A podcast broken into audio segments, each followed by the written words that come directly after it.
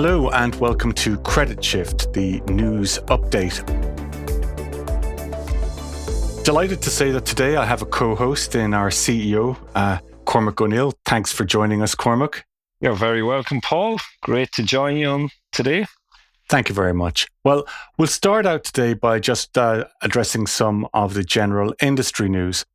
So, the first thing is what we're seeing is in the mortgage landscape some changes in the arrears statistics. So, drawing on the most recent statistics provided by UK Finance, there is a concerning uptick in mortgage arrears. Uh, specifically, 8,980 households on buy to let mortgages were in arrears of 2.5% or more. This is a 28% increase from the previous quarter.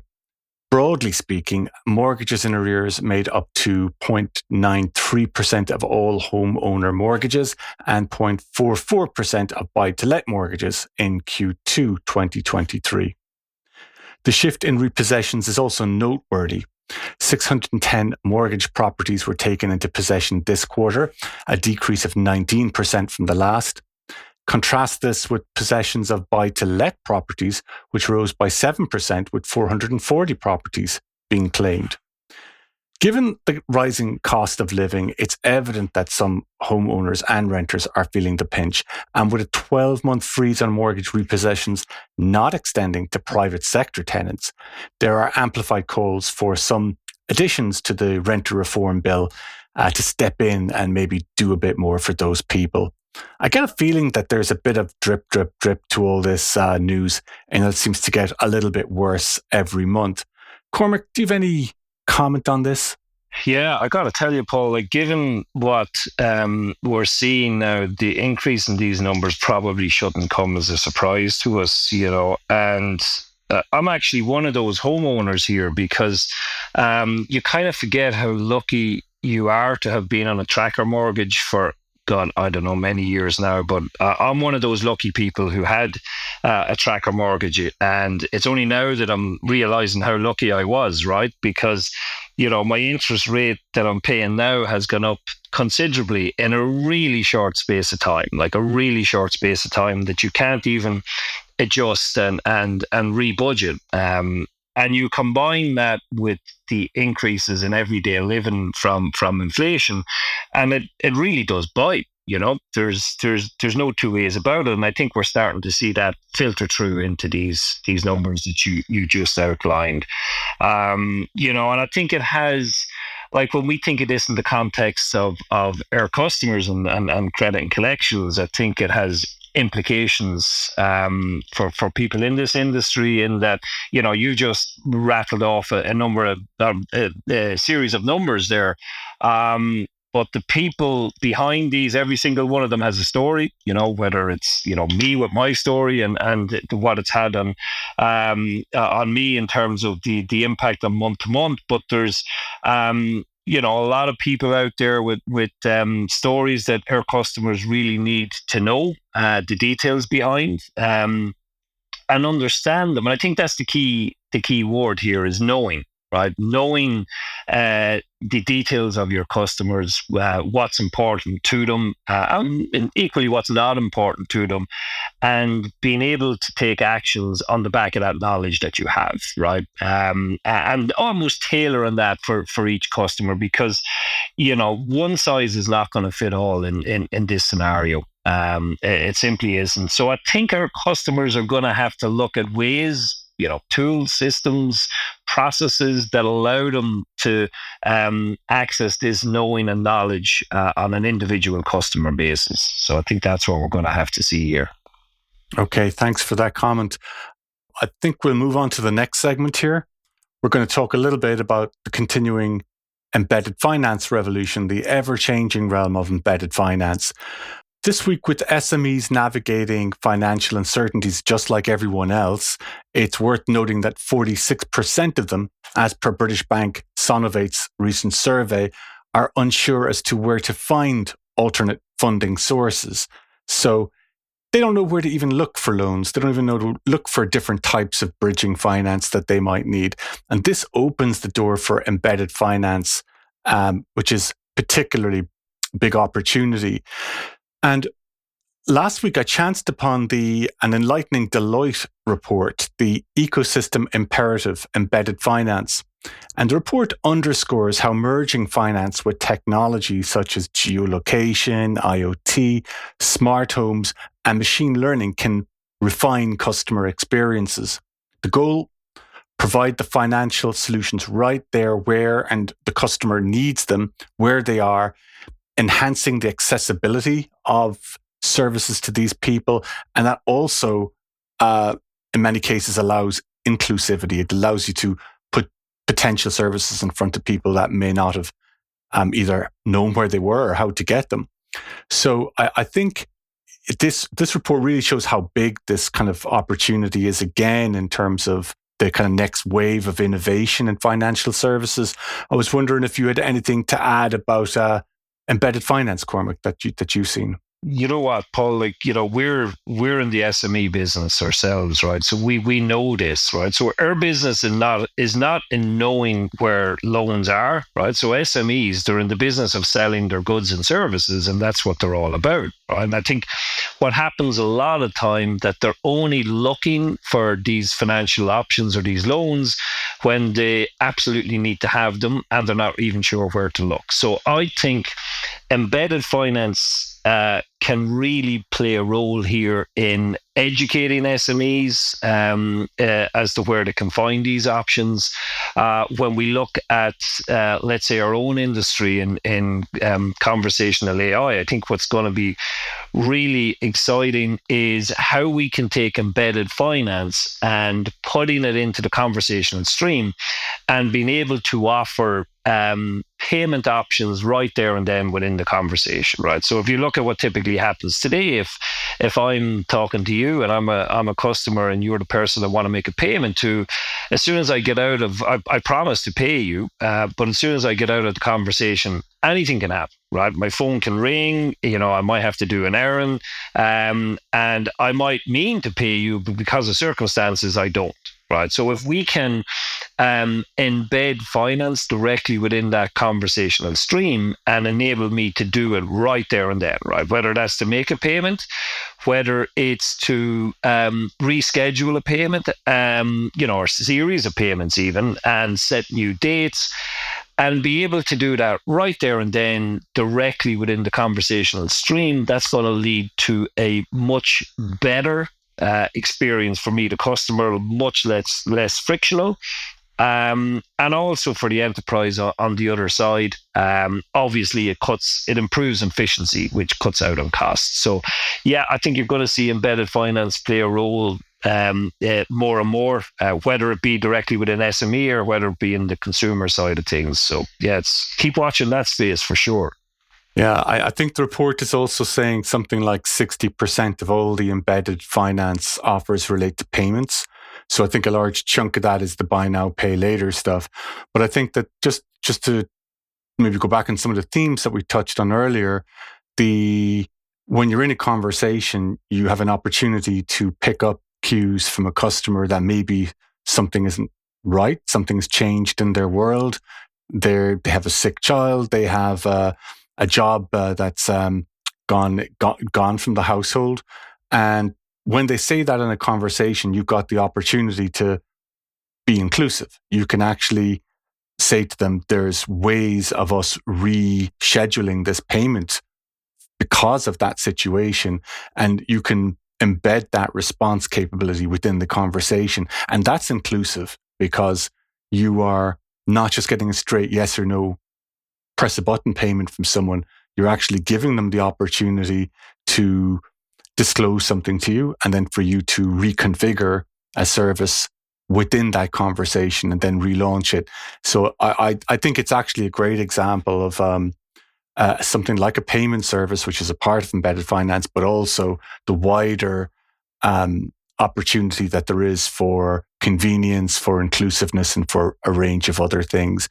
So I'd I'd recommend um, anyone to look up that report, and we'll have a link to that in the show notes.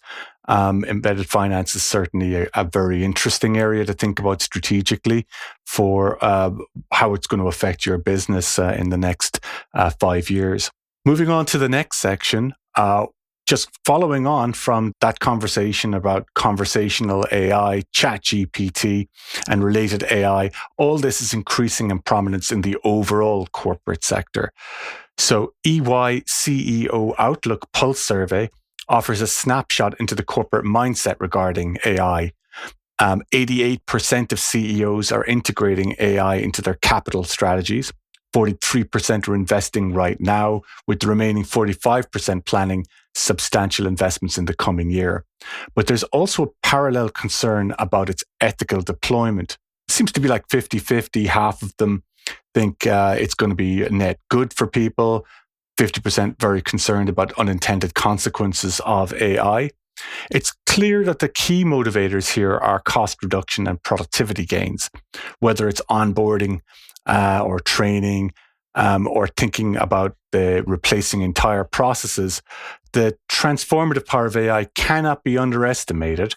But Cormac, you've been speaking to some BPOs recently on this subject. Is there anything that you can kind of nuance this report with? Yeah, so uh, this is I find this one right very very interesting and almost comical uh, to a degree here because you know let's go back let's go back um, what six months you know what was the the big topic you know that that um, that enterprises were grappling with and it was digitalization right digital transformation digitalization right Next thing out comes ChatGPT, right? And digitalization is like the jilted lover. It's been pushed aside, um, and ChatGPT has, you know, given AI its its superpower, right? So, so now um, uh, all these these companies are saying, you know, yeah, yeah, yeah, let's part digitalization. You know, what what's our AI strategy? What what are we doing? You know, you know, where's our ChatGPT? What are we doing with this, right? So, uh, it, it don't get me wrong here. I think it's brilliant, right? I love it because, you know, that's what we do at Webio. We do conversational AI. So, you know, anything that gives that a bit of um, a bit of a boost uh, and a bit of limelight, uh, I'm delighted with it, you know. But so what I'm what I'm seeing just from talking to people, you know, how are they looking at, at using this um, and where do they think it's going to give them the biggest impact, right? And and you said it there, Paul. It's it's going to be in the uh, the cost reduction side is is almost like the knee jerk reaction. How can I use this to to reduce my costs? And um, the first thing that jumps to mind when you think about that is is, is automation and how do we automate um, more and more customer interactions so we can you know give the customer the, the answers they're looking for to their queries but do it in uh, the cheapest manner possible right? Nobody reaches out and contacts an, an enterprise because they're bored and they want to have a chat right? They do it because they're looking for uh, a query to be answered or a problem to be solved. And if you can use AI and specifically conversational AI to do that, you know, happy days, right? Um, but there are other areas that I think, you know, enterprises are looking at. And one area in particular is the area of recruitment and, and how do we, you know, um, skill up our teams faster uh, and with more quality? And how can you use the this emerging technology of AI and, and ChatGPT and, and generative AI um, to train your staff and get them up to speed much quicker and to a higher a higher standard. And that's where we're also seeing um, companies start to look at and how can they have, you know, almost given their their their ages and you know we, we work in a in a contact center environment. So let's say uh, somebody who's who's involved in customer engagement, how can you give them almost like a um, AI co-pilot to help them do their job um, each day? And you know, I think that's an interesting area to watch. Um, when it comes to customer contact. Um, so yeah, so look, um, you know, I'm loving ChatGPT and, and what it's done for the industry. It's it's um, you know made AI sexy again. Who wouldn't want that? Well, I, I think the um, the the word I got back from um, our guys talking to BPOs was that the pressure is there to meet the volume of interaction still, but you yeah. can't actually even hire the amount of bodies to throw at the problem. So the yeah. people just aren't available. And then when you do have new recruits, you have to train them up, and yeah. then you also have to retain people. So we don't really have an AI problem. We have a we have a people problem. We've how do we find how do we train up and how do we retain the human resources in our businesses so that we can provide the level of services that often we're contracted to do as well in the first place. And I think where the productivity gains for the individual is showing up in adopting AI co-pilots and AI tools, that's been kind of soaked up by the fact that they still don't have enough people to do the jobs that they need to do. So uh, I think maybe some of the benefits might be hidden at the moment, um, but the numbers we're seeing are fairly. I know we haven't published them yet, but we're seeing for some fairly dramatic, like productivity gains in mm-hmm. in the processes.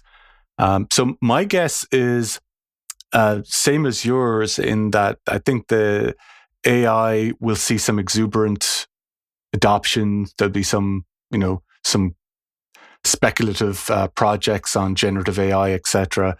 But I think it'll pretty quickly come down to focusing on where am I seeing the outcomes here and how can I measure this in this in the short term?